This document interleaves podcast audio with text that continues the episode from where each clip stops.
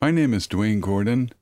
This podcast is about jazz music, from spirituals to swing. I'm going to tell you the story about how jazz music emerged in America and laid the foundation for modern American music. I began to learn of this story when I was a teenager, listening to a record album called From Spirituals to Swing. This was a recording of a Carnegie Hall concert in the 1930s. The purpose of the concert was to showcase live performances of African American music, including spirituals, blues, ragtime, and jazz. My story will cover that music and more. Jazz music was created in New Orleans at the beginning of the 20th century. Buddy Bolden, a black cornet player, is celebrated as the first person to play jazz. There are no recordings of him. He was not heard outside of New Orleans. What is known of him is from musicians he influenced between 1900 and 1907. In 1907, he suffered a psychotic breakdown and spent the remainder of his life in a psychiatric hospital, passing away in 1931. Basically, Bolden combined two forms of African American music ragtime and the blues. His band performed this music on marching band instruments, with a cornet, trombone, and clarinet in the front line and this may have been the earliest jazz music. Let's listen to a piece of music that I believe may sound close to what Bolden was playing. After Bolden was hospitalized, the band was renamed the Eagle Band, with Frankie Dusen as its leader. Freddie Keppard replaced Bolden on cornet. This is Keppard's 1926 recording of Stockyard Strut.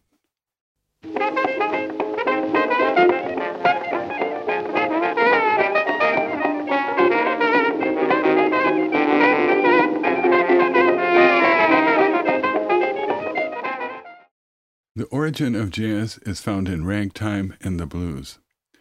Ragtime was the first nationally popular music. It was basically marching band music performed on a piano or a guitar with a syncopated rhythm. Syncopation is a surprising accent on the beat. On ragtime piano, the left hand plays a steady beat, while the melody of the right hand accents certain beats, normally the first and third beats. This creates a ragged rhythm that seems to jump around.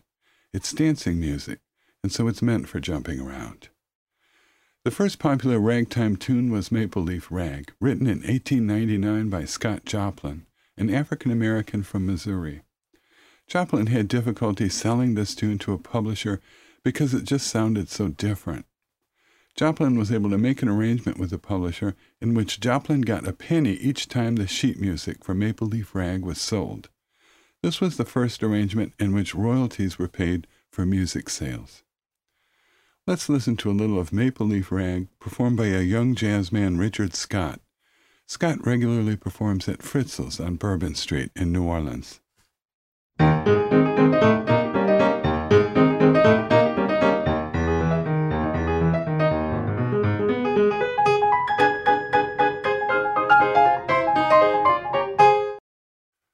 Both ragtime and jazz are dancing music. A major difference is that ragtime follows a written score while jazz is improvised. Improvisation means that the music is created during the performance. There are many ways to express syncopation in jazz. It could be an accent on the upbeat. While tapping your foot, the upbeat is when your foot is in the air. This creates the illusion that the music has moved forward in time and so we move forward, we dance to catch up. In early jazz, a rhythmic style emerged which used a steady, driving four beat, on top of which the melody instruments, the cornet, the clarinet, and the trombone, would create surprising rhythmic patterns. One instrument played a straight melody, while the others improvised counterpart melodies, jumping on and around the steady beat. The melodies are in conversation with each other. Two or more different melodies playing at the same time is called polyphonic melody. Improvised polyphonic melody came to jazz from the blues. Another feature of jazz that came from the blues is call and response. Call and response refers to musical phrases, one after the other, in which the first phrase, the call, is answered or affirmed by the second phrase. Often the second phrase agrees with the first phrase by repeating the first phrase. This is a musical conversation of shared values. There's normally a third phrase that expresses the result or meaning of the conversation. Let's listen to the call and response and closing phrases in a 1957 recording, Good Morning Blues, featuring my friend, the remarkable Barbara Dane on vocal.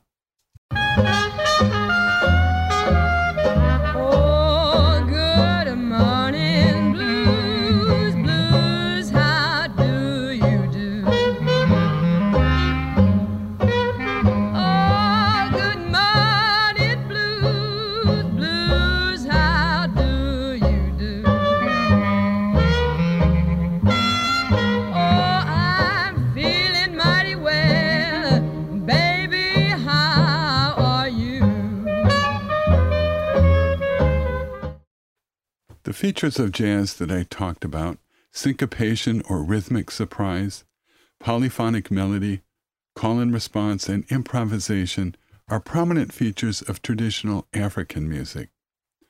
Traditional African music is a group experience, not a concert.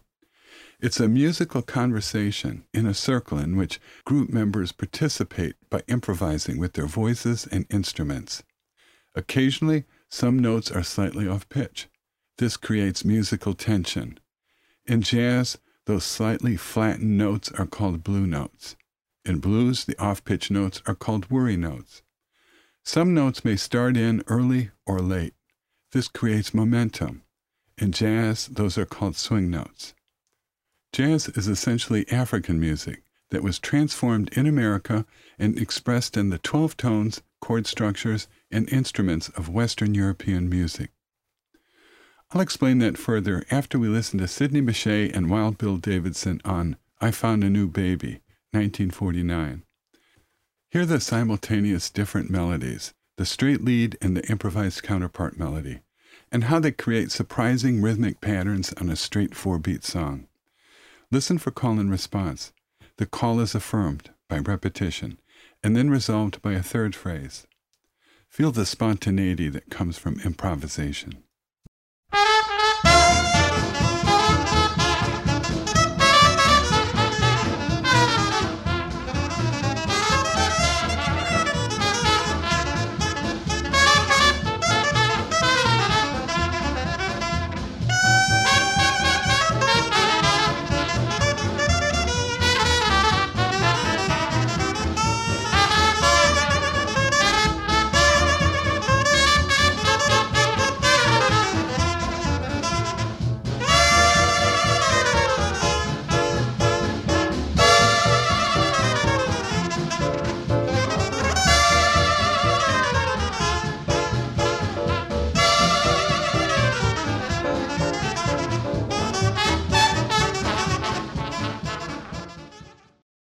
African slaves brought their musical culture to Jamestown in 1619, and over 300 years adapted it to the unique and difficult circumstances in America. Slaves owned nothing. They were property, and so they were bought and sold, often with no regard to keeping families together. They knew nothing of the world outside of their home plantation. Generally, outside of New Orleans, slaves were not allowed to congregate, sing, or make music. This began to change in the 1730s during a period of significant Christian revivalism in America known as the Great Awakening. This movement emphasized the need for ordinary people to make a personal connection with God, rather than having that connection be made through a minister. Incidentally, at that time, Europe was experiencing the Great Enlightenment. This emphasized science and philosophy. These differing ideologies began to influence America's movement towards the Revolutionary War. Many slaves were forced to convert to Christianity, and for the slaves, accepting Christianity became part of accepting America as home. Certainly, the slaves could relate their circumstances to biblical stories of the Israelites in bondage. Christian revivalists moved through the South and preached that everyone was spiritually equal this led to a tolerance by slave masters for slaves to gather for religious meetings and to sing. The slaves sang while they worked. It was found to increase production. This singing was called field hollering. Prison work songs are believed to be similar to field hollers. They both use a call and response, and a vocal style that is tense and wavy. Surprisingly, these features are also present in the Islamic call to prayer, the Adhan. As the Adhan is called from the mosque, as it is five times a day, there is a pause after each phrase so that listeners can silently repeat the phrase. This is call and response. Let's listen to the tense, wavy vocal style in a phrase from the Adhan, followed by the beginning of Levee Camp Holler, recorded at the Mississippi State Prison in 1946. الله أكبر الله أكبر Oh, Lord, I woke up this morning, man, I was feeling bad.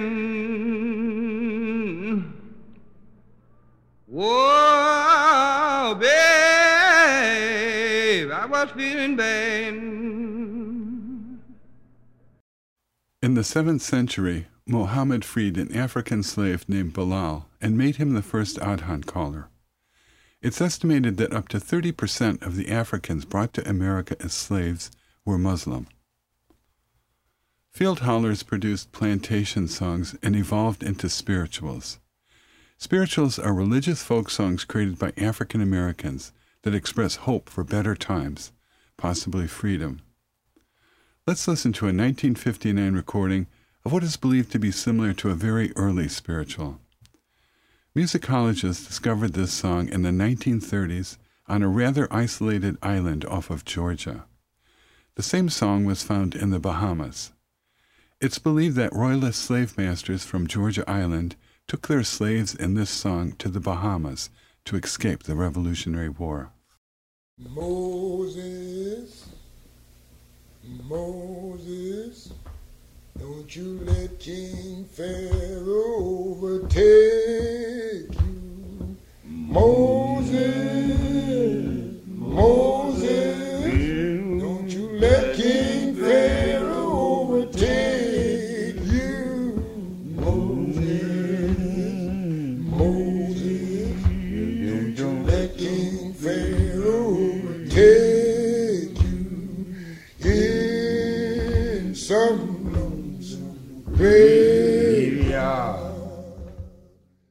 Michael Row the Boat Ashore was first written down in 1862 on St. Helena Island, off of South Carolina. Slave masters abandoned the island to escape the Union Navy, leaving their slaves behind. A Harvard professor was sent there to look after things and heard the African American islanders singing Michael Row the Boat Ashore. Spiritual music is the only American folk music. It's the only music that's been passed down across the country orally for generations. The blues began to develop as a musical form in the South after the Civil War. The blues is basically spiritual music that is performed not by a group but by an individual. The voice of the blues is singular, alone, and secular. Whereas the context of spirituals is God let us go, the blues is Mister let me be. After the Civil War, many former slaves continued to work on plantations as sharecroppers. A number of Southern blacks sought to earn a living making music. The route to better paying gigs was on the Mississippi River to red light districts in New Orleans, Memphis, and St. Louis. In 1903, W.C. Handy, a black American band leader and composer, was dozing on a train platform in Tutwiler, Mississippi. Another black man on the platform was playing a guitar, fretting the strings with a pocket knife. To Handy, it was the weirdest music he had ever heard. Let's listen to a bit from a remarkable blues song. Dark was the night, cold was the ground. This is a 1927 field recording of Blind Willie Johnson, a Louisiana street singer. The melodic conversation involves just a guitar and a voice, so personal and alone that words are not necessary. In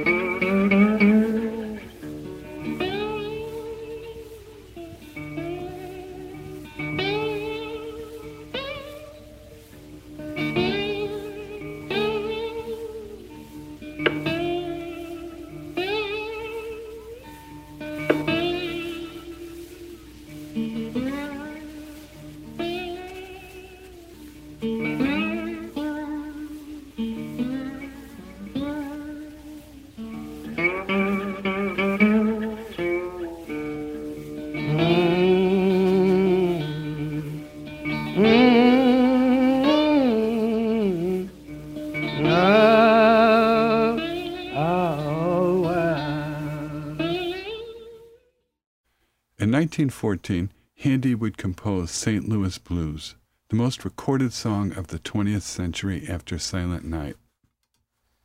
Before composing the blues, Handy was a band leader in minstrel shows.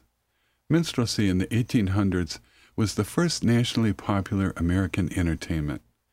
It was during this period that national interest grew in African American music, and this was important to the emergence of jazz.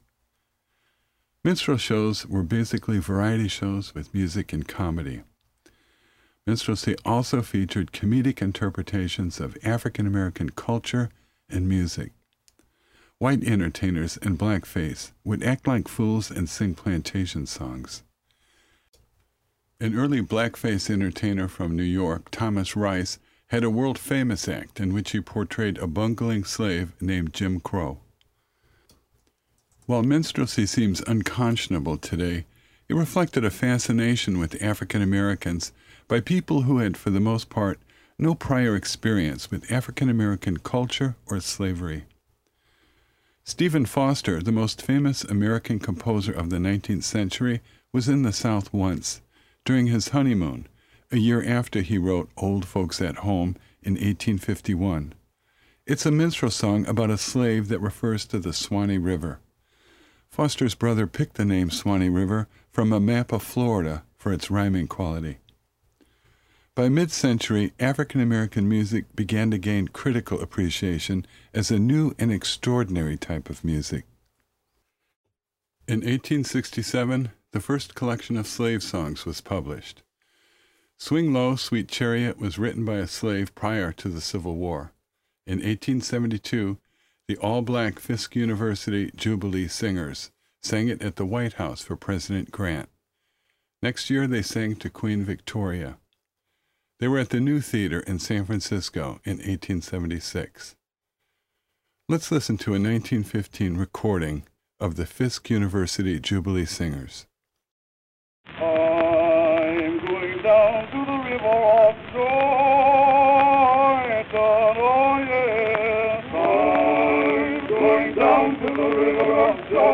Some of these days, hallelujah. I'm going down to the river of Jordan. I'm going down to the river of Jordan, some of these days. Near the end of the 1800s, many professional black musicians came into prominence through minstrel shows.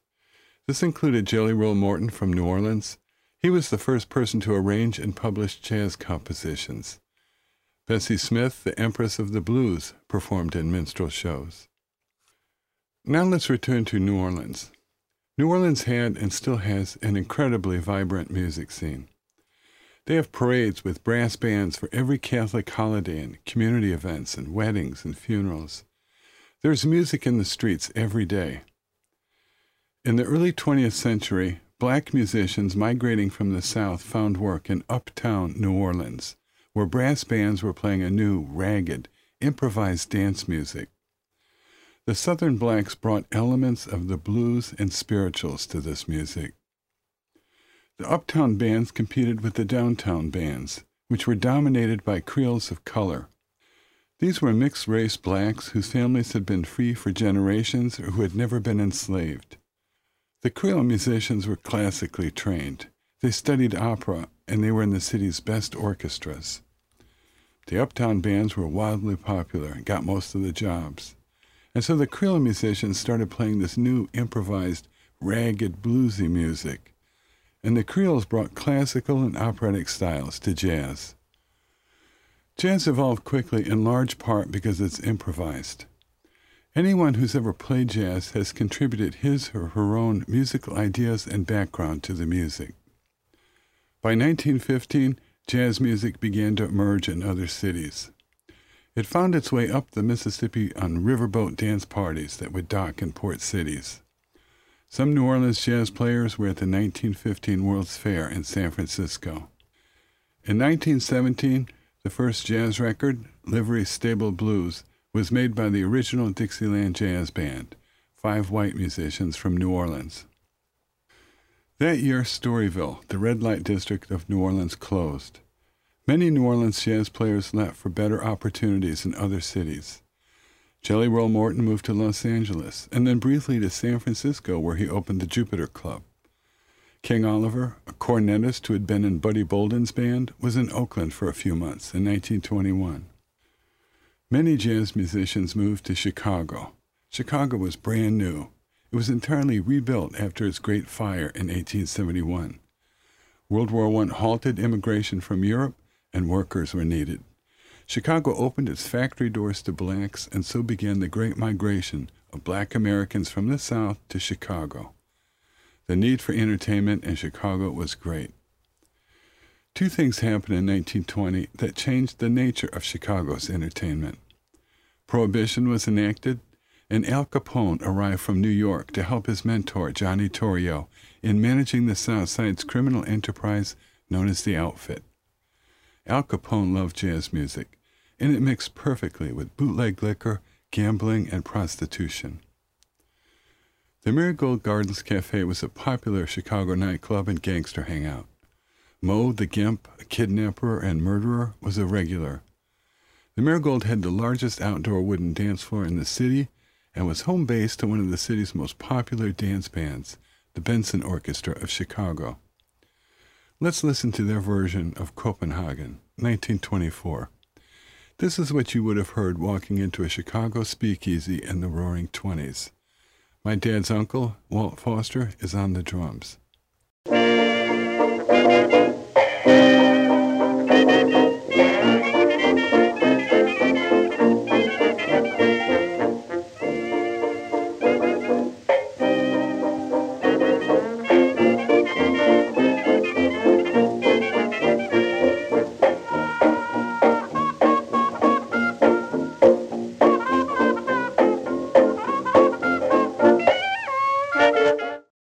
I don't think any city ever employed as many musicians as Chicago did in the 1920s. King Oliver led the hottest jazz band in Chicago, performing at the Lincoln Gardens Cafe in a Southside neighborhood known as Bronzeville. In 1922, 21 year old Louis Armstrong from New Orleans joined Oliver's band and quickly became the most popular jazz player in town. Between 1925 and 1928, Armstrong recorded 50 songs with bands he named the Hot Fives and the Hot Sevens. These recordings changed jazz and laid the foundation for modern music. The recordings feature improvised solos in which Armstrong plays the lead melody and his own improvised counterpart melody in conversation with each other. Armstrong was able to spontaneously express what he was feeling with his horn, which he played like a voice and with his voice, which he sang like a horn. The listener is drawn into the conversation and can feel what Armstrong is expressing. Every musician or singer who has improvised a solo after 1928 is following Armstrong. I've digitized many audio tapes from my friend Richard Hadlock. These include recordings of his interviews with jazz musicians. This is an excerpt from one of those interviews. It's January 17th, 1962. We're at the Fairmont Hotel in San Francisco with Louis Armstrong. Well, I tell you, there's, there's something lasting, uh, something that's still important in your style that I think was in Bessie's. And uh, I think that maybe some of the youngsters are just starting to think about this again.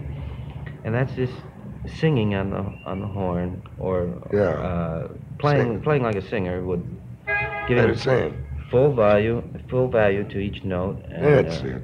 That's all you need in music. And I, I always uh, felt that way, even when I was singing a little quartet. And uh, even if I put the horn down, there'll always be some spot where I can jive up a little living uh, something, uh, know, or just play, be around music, yeah. you know, because I'll never change. mhm. La, la, na, na, yes, yes. Mhm. Do. Yeah. That's jazz. Yeah. See, that's the way I look at it. Anything you can express to the public is jazz. Anything you can express to the public is jazz. The expression of jazz is spontaneous and personal. My dad was once a guest on Richard's radio program. My dad passed away about 20 years ago, but we can go back to a 1993 recording and listen to Richard and my dad, Jim Gordon, discussing Louis Armstrong's records.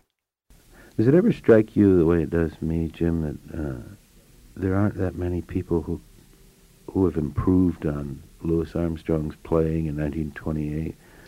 I, I agree with you, Dick. Uh, one thing about these records, uh, I always felt uh, after an evening of playing these hot fives and hot 7s I get the feeling there's nothing else to play. Yeah, I mean, it's so you- definitive, isn't it? Yeah, the way he puts really. it down, it's just marvelous. It just can't top them. Uh, In 1977, NASA launched two probes into space, Voyagers 1 and 2, to investigate our solar system's outer planets, then continue into outer space. Each probe contains a gold record with greetings from Earth in 55 languages and music from around the world. The probes are now 14 billion miles away, approaching interstellar space, the space between stars. The onboard records serve to express who we are, the human race, to intelligent alien life if they're out there and they get a hold of these records. A suitable cartridge, needle, and instructions are provided. There are four tracks on that record representing the United States. Let's listen to track 18 on side B, Melancholy Blues, recorded by Louis Armstrong and the Hot Sevens in 1927.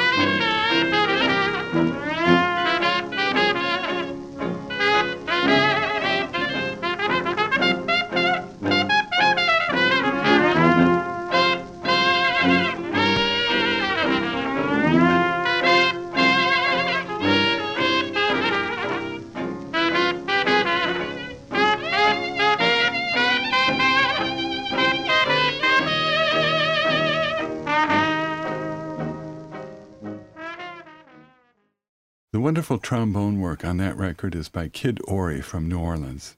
Ory was the first important jazz trombonist of any color. Ory's band came to Los Angeles in 1921 to become the first black band to record a jazz record. Dark was the night, cold was the ground is track 31 on side B of that outer space record.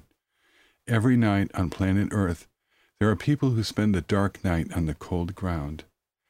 Incidentally, the other two musical selections from the USA on that Voyager record are Johnny B. Goode by Chuck Berry and A Navajo Night Chant by the First Americans. I have to mention another jazz player from the 20s, or my father would not approve of this presentation. He is Bix Beiderbecke, a white cornet player from Davenport, Iowa. He was one of the most influential jazz soloists of the 20th century. He was largely unknown to the public when he died in 1931 at age 28. He is still largely unknown by the public. I learned about Bix in 1972 when my dad took me to the first Bix Beiderbecke Festival in Davenport, Iowa. Bix's lyrical style and pure bell-like tone became a feature of later, smoother swing music. Armstrong expressed himself powerfully and took no prisoners. Bix's sound seemed to emerge from nature, from which we cannot escape. Let's listen to Bix on Singing the Blues, 1927.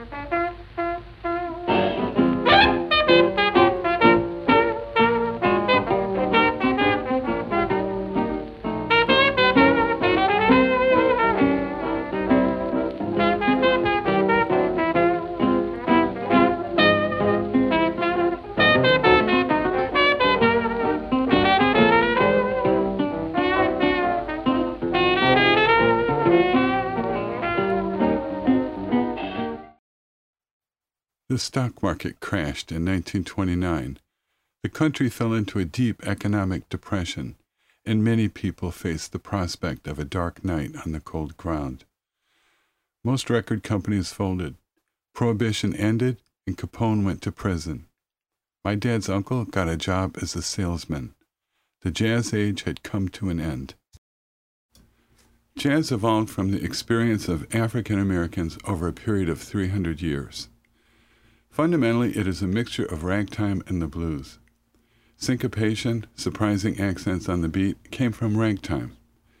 Different melodies playing at the same time in an improvised call and response pattern came from the blues. The blues emerged from spiritual music, which arose from field hollers. Jazz became America's first modern music. It expressed the collective shared values of diverse individuals contributing to a common cause. It was music by the people, for the people, an artistic expression of democracy. The decade of the 1930s was the golden age of radio. By 1934, radio had become the primary source of entertainment for most Americans. With radio, most people across the country could hear the same version of a popular song by a popular entertainer in the same day. One of the most popular entertainers of the early 1930s was Bing Crosby. The second most popular song of 1932 was Brother, Can You Spare a Dime? It's about a World War I veteran standing in a bread line, abandoned by society. The title lyric addresses fellow Americans Brother, can you spare a dime? The tone is despairing but hopeful. Then it grows defiant. It becomes Buddy, can you spare a dime?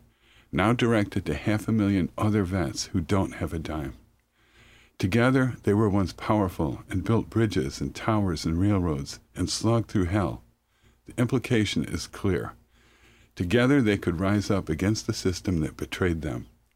The song was considered by Republicans to be anti capitalist propaganda. Attempts were made to ban it from the radio. Let's listen to a little of Bing Crosby's version, 1932's most popular song.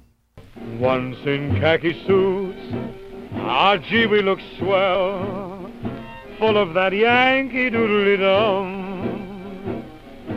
Half a million boots went slogging through hell, and I was the kid with a drum. Oh, say, don't you remember? They called me Al. It was Al all the time. Don't you remember? I'm your pal. Buddy, can you spare a dime? The Depression forced many jazz bands out of business, but there were still hundreds of jazz bands and every large city outside of the Deep South had notable jazz bands performing in ballrooms, hotels, and theaters, often broadcast live on the radio. Jazz bands were also featured in the new talking movies. Jazz bands got larger with at least 10 musicians, and this big band music needed to be planned out or arranged in advance with little improvisation by band members. The improvised polyphony of the jazz age, the different simultaneous melodies in conversation with each other, became a single improvised melody accompanied by an arranged supporting musical pattern. A single dominant melody with a supporting musical background is called homophony.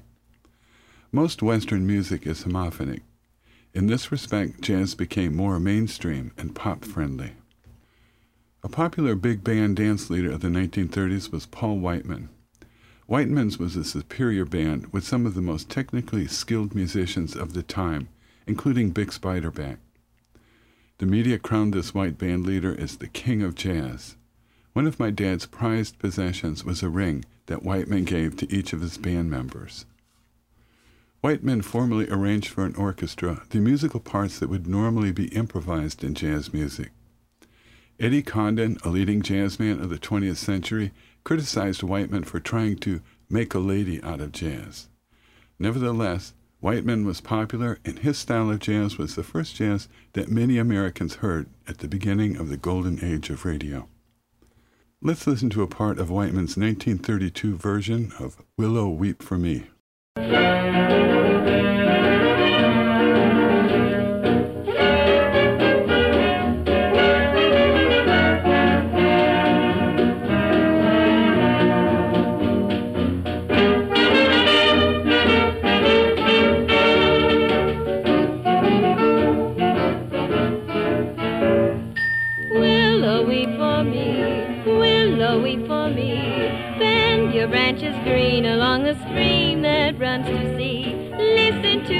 Plea. Listen, willow, and weep for me.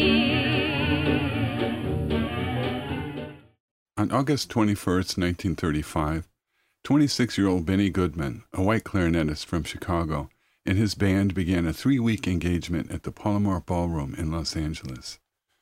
The band had just come off of a three month national tour with mixed results.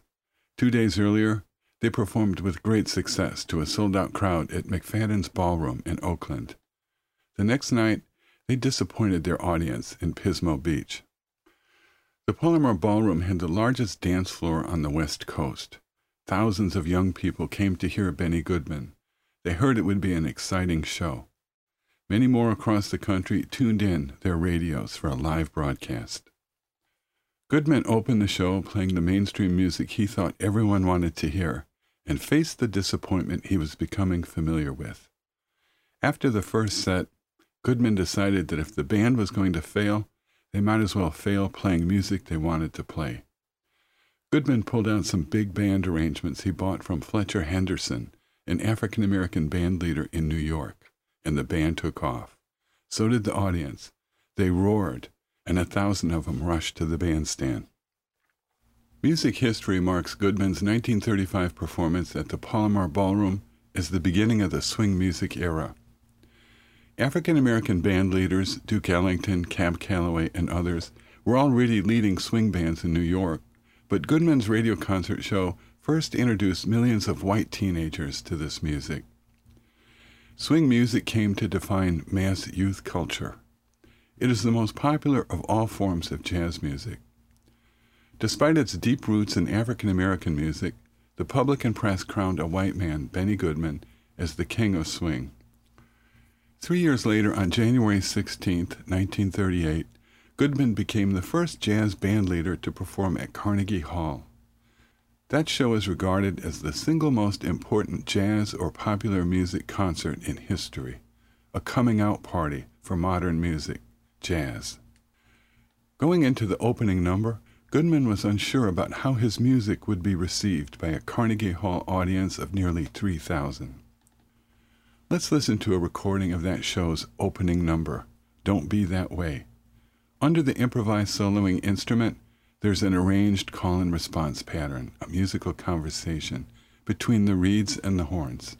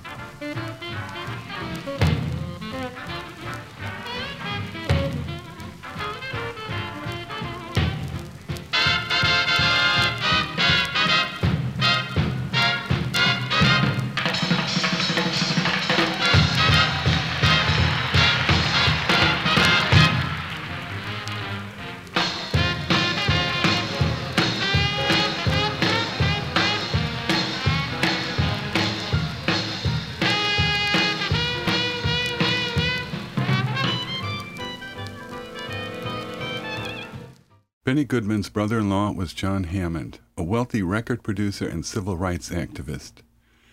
Hammond introduced Goodman to Fletcher Henderson, from whom Goodman bought the swing arrangements. He persuaded Goodman to hire black musicians, such as Charlie Christian, a guitarist, and Teddy Wilson, a pianist. In 1933, Hammond arranged for 18 year old Billie Holiday to make her recording debut with Benny Goodman. Billie Holiday became one of the most influential singers of the 20th century. Like Louis Armstrong, she sang like a jazz instrumentalist and poured deep emotion into the melody. The saxophonist Lester Young nicknamed her Lady Day. In Christianity, Lady Day commemorates Archangel Gabriel's visit to the Virgin Mary with news of her pending motherhood. Holiday gave the nickname Prez to Lester Young, referring to Franklin Roosevelt, the greatest man around. Let's listen to Billie Holiday's first popular record, What a Little Moonlight Can Do, 1935. This recording was intended for play on jukeboxes, which were then becoming popular across the country. Juke is slang for dancing. A bar or diner with a jukebox and a small open floor was known as a juke joint. Back then, hit record charts were based not on radio play, but on the number of jukebox plays. This one was a hit.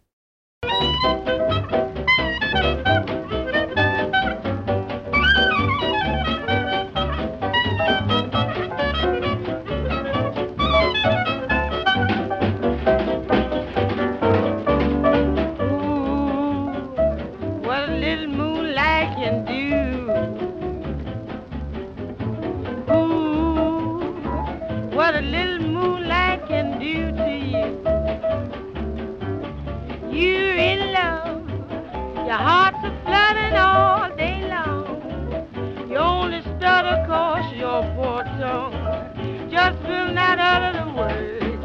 I love you. What little moonlight can do. Wait a while till little moonbeam comes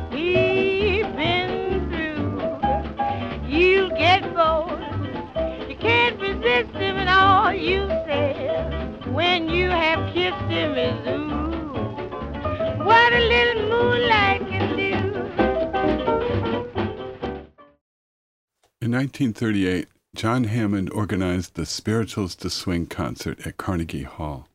The goal of that concert was to showcase African American music from its origins up to modern big band swing.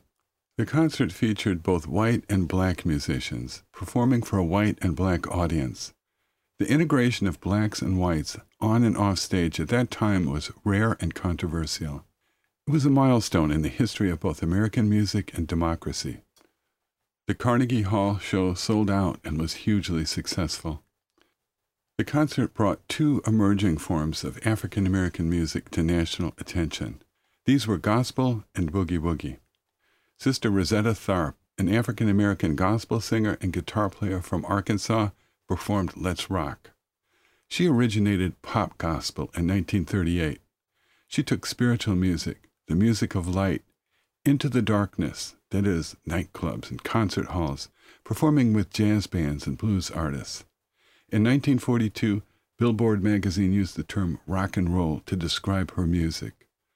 Let's listen to her 1944 version of Strange Things Happen Every Day.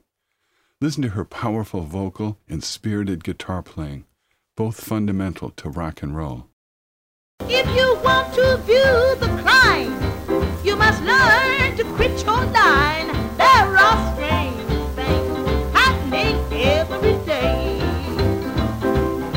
If you hew right to the line, you can live right all the time.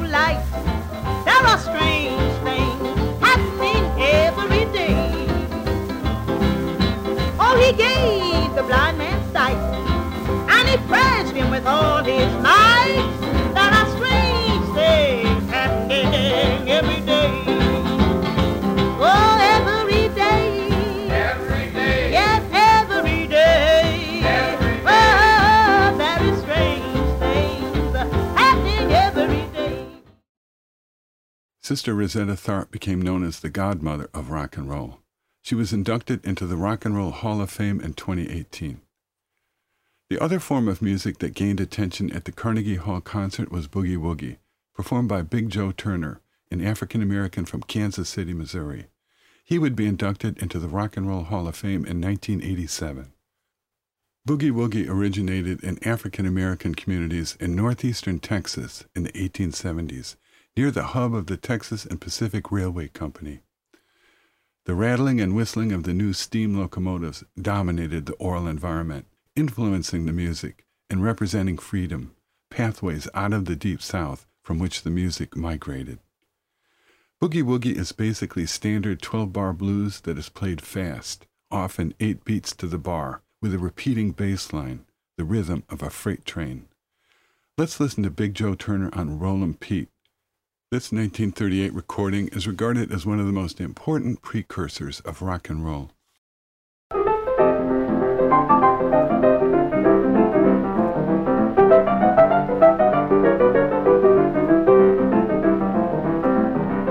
got a gal lives up on that hill.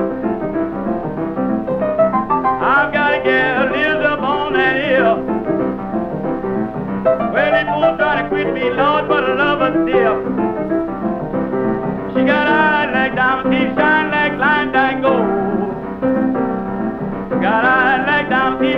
Like shine like like gold. Every time she loves me, she sends my mellow soul.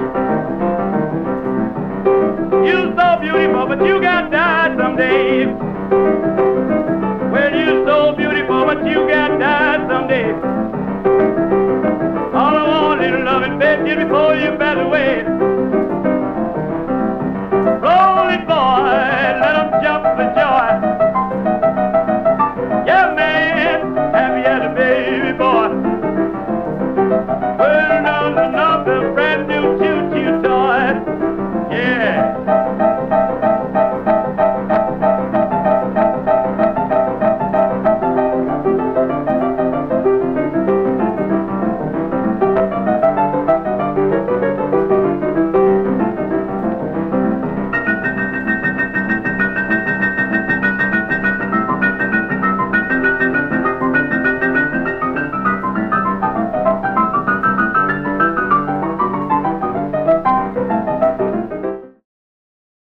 First rock and roll record is considered to be Jackie Brenston's 1951 recording of Rocket 88.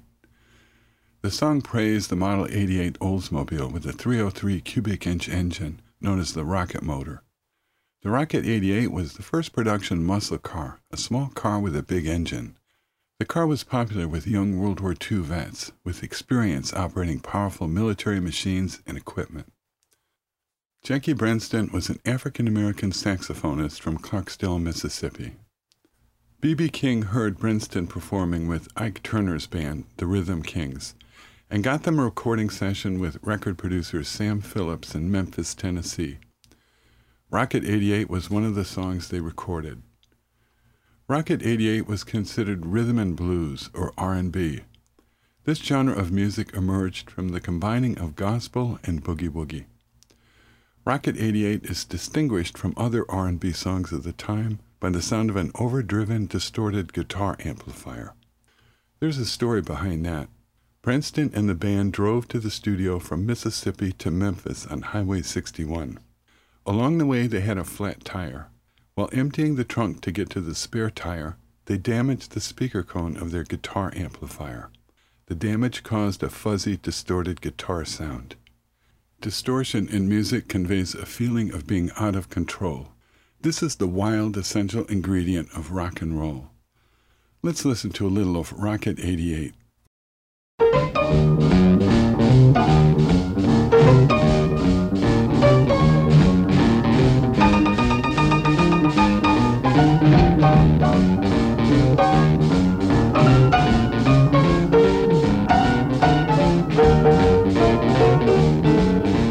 Heard of jalopies, you've heard the noise they make, but let me introduce my new Rocket 88. Yes, it's straight, just one way. Everybody likes my Rocket 88. Baby, we'll ride in style, moving all along.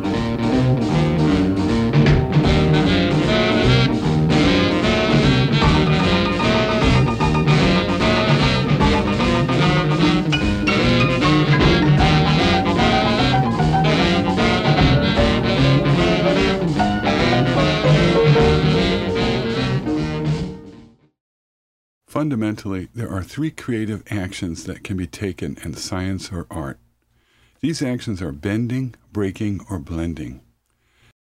Jazz is an art form that differed significantly from previous music because it relied on the unique improvisational participation of group members. Improvisation naturally bent, broke, or blended the music. In the early 1940s, some swing band musicians in New York would finish their evening shows and then get together to jam in nightclubs, notably Minton's Playhouse in Harlem. These talented musicians, such as Dizzy Gillespie, Ben Webster, and Charlie Parker, would experiment with the music and test each other's technical abilities by playing incredibly fast and improvising difficult notes and complex chords. As I've mentioned, jazz music can be thought of as a musical conversation between musicians and between musicians and dancers. This new music was a technical conversation between musicians. Its audience did not dance, they listened. This was bebop music. Let's listen to the Dizzy Gillespie Sextet's 1945 recording of Dizzy Atmosphere. Charlie Parker is on alto sax.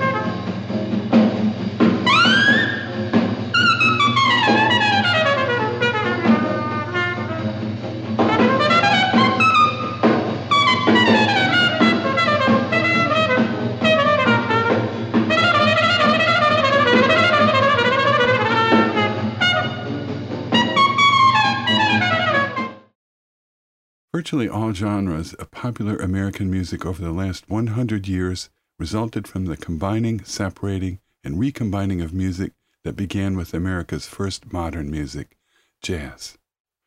In the 1920s, country musicians adapted a boogie woogie style and created Western swing. Traditional ballads from England, Scotland, and Ireland combined with jazz elements to produce bluegrass in the 1940s. The improvised soloing with the counterpart melody and bluegrass is known as a breakdown. Western swing would combine with rhythm and blues in the 1950s to create rockabilly, as performed by Elvis Presley, Buddy Holly, and others. Soul music emerged in the 1950s, combining gospel, rhythm and blues, and jazz. In the 1960s, funk was blended from rock, jazz, and rhythm and blues. Hip hop is the most popular music in the world today. It originated at block parties, popular with African American, Caribbean, and Latino youth in the Bronx neighborhoods of New York City in the 1970s. A hip hop originator was Clive Campbell, a Jamaican American known as DJ Kool Herc. He was nicknamed Herc because of his Herculean physique. In August 1973, his sister Cindy wanted to raise some money to buy new clothes before the school year began. So she threw a block party on August 11th in the recreation room of the 100 unit apartment they lived in and charged admission 50 cents for fellows, 25 cents for ladies. She billed her 16 year old brother, DJ Kool Herc, and his record collection as the main attraction. 300 people attended the party. The music they heard was the blueprint for hip hop. Using two turntables with copies of the same record on each, Kool Herc would extend the instrumental part of the song that emphasized the drum beat. This is known as the break. Going back and forth between the turntables, he would create what he called a five minute loop of fury. This prolonged percussive beat energized the dancers. Kool Herc would spur them on by calling out slang phrases such as rock on, my mellow, or B boys, B girls, are you ready? The B stood for break, and the dance style that emerged from this music was breakdancing. The slang pronouncement sent to rhyming became known as rap music. No one had heard of DJ Kool Herc before that party. The next day he was famous across the Bronx. Today he's known as the architect of a new form of modern American music. A groundbreaking feature of early hip hop was the remarkable degree of musical excitement and personal expression that could be generated by a single skilled individual, a DJ, with a couple of turntables, a microphone, amplifiers, and speakers. Over the last 40 years, hip hop artists quite literally blended modern musical genres using turntables, tapes, or electronic files. Let's listen to a contemporary hip hop hit, Roxanne, by Arizona Zervas. The supporting musical pattern is built from layers of electronic recorded sounds known as samples. 100 years after the Jazz Age, the expression is still personal and characterized by spontaneity, syncopation, and call and response. Roxanne, Roxanne, all she wanna do is party all night. Met her at a party in the hills, yeah. She just wanna thrill, yeah. Shorty drive a poodle with no top. But if I throw this money, she gon' drop. Ay. She don't wait in lines if it's too long. She don't drive the whip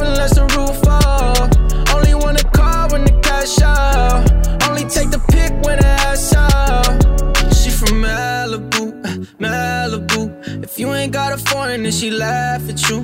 Malibu, Malibu. Spending daddy's money with an attitude. Roxanne, Roxanne. All she wanna do is party all night. The attitude of hip hop music is boastful, narcissistic, and rebellious. It is the Jungian expression of the animus, independent, passionately self centered, young, and powerful. It is the music of a young and powerful country, a musical expression first heard around the world at the dawn of modern music, the 1920s, the Jazz Age. Fundamentally, modern American music features a unique expression of self and community that was brought to America from Africa. It was molded by the oppression of slavery and then amplified in the language, tones, and instruments brought to America from Europe. Such a profound blending of diverse cultures, European and African, created something new, the modern American, and American music. The theme of modern music is as old as mythology. Central to the myths is the individual hero who sacrifices his or her own ego to reveal the true value of self. By example, the hero expresses the truth of personal value in each of us. We all grow up around something, and what we learn from that is worth expressing to the public. In modern music, the hero is the improvising musician, expressing a personal emotion that is drawn from within. The group draws the same emotion and celebrates the value of personal self expression with counterpart melodies and call and response patterns and dancing. Music and art express who we are. Fundamentally, we're all in this together. We're all responsible for each other. This concludes my podcast on the emergence of jazz and modern American music. I hope that it was enjoyable and meaningful to you. Thank you for listening and take good care of yourselves and each other.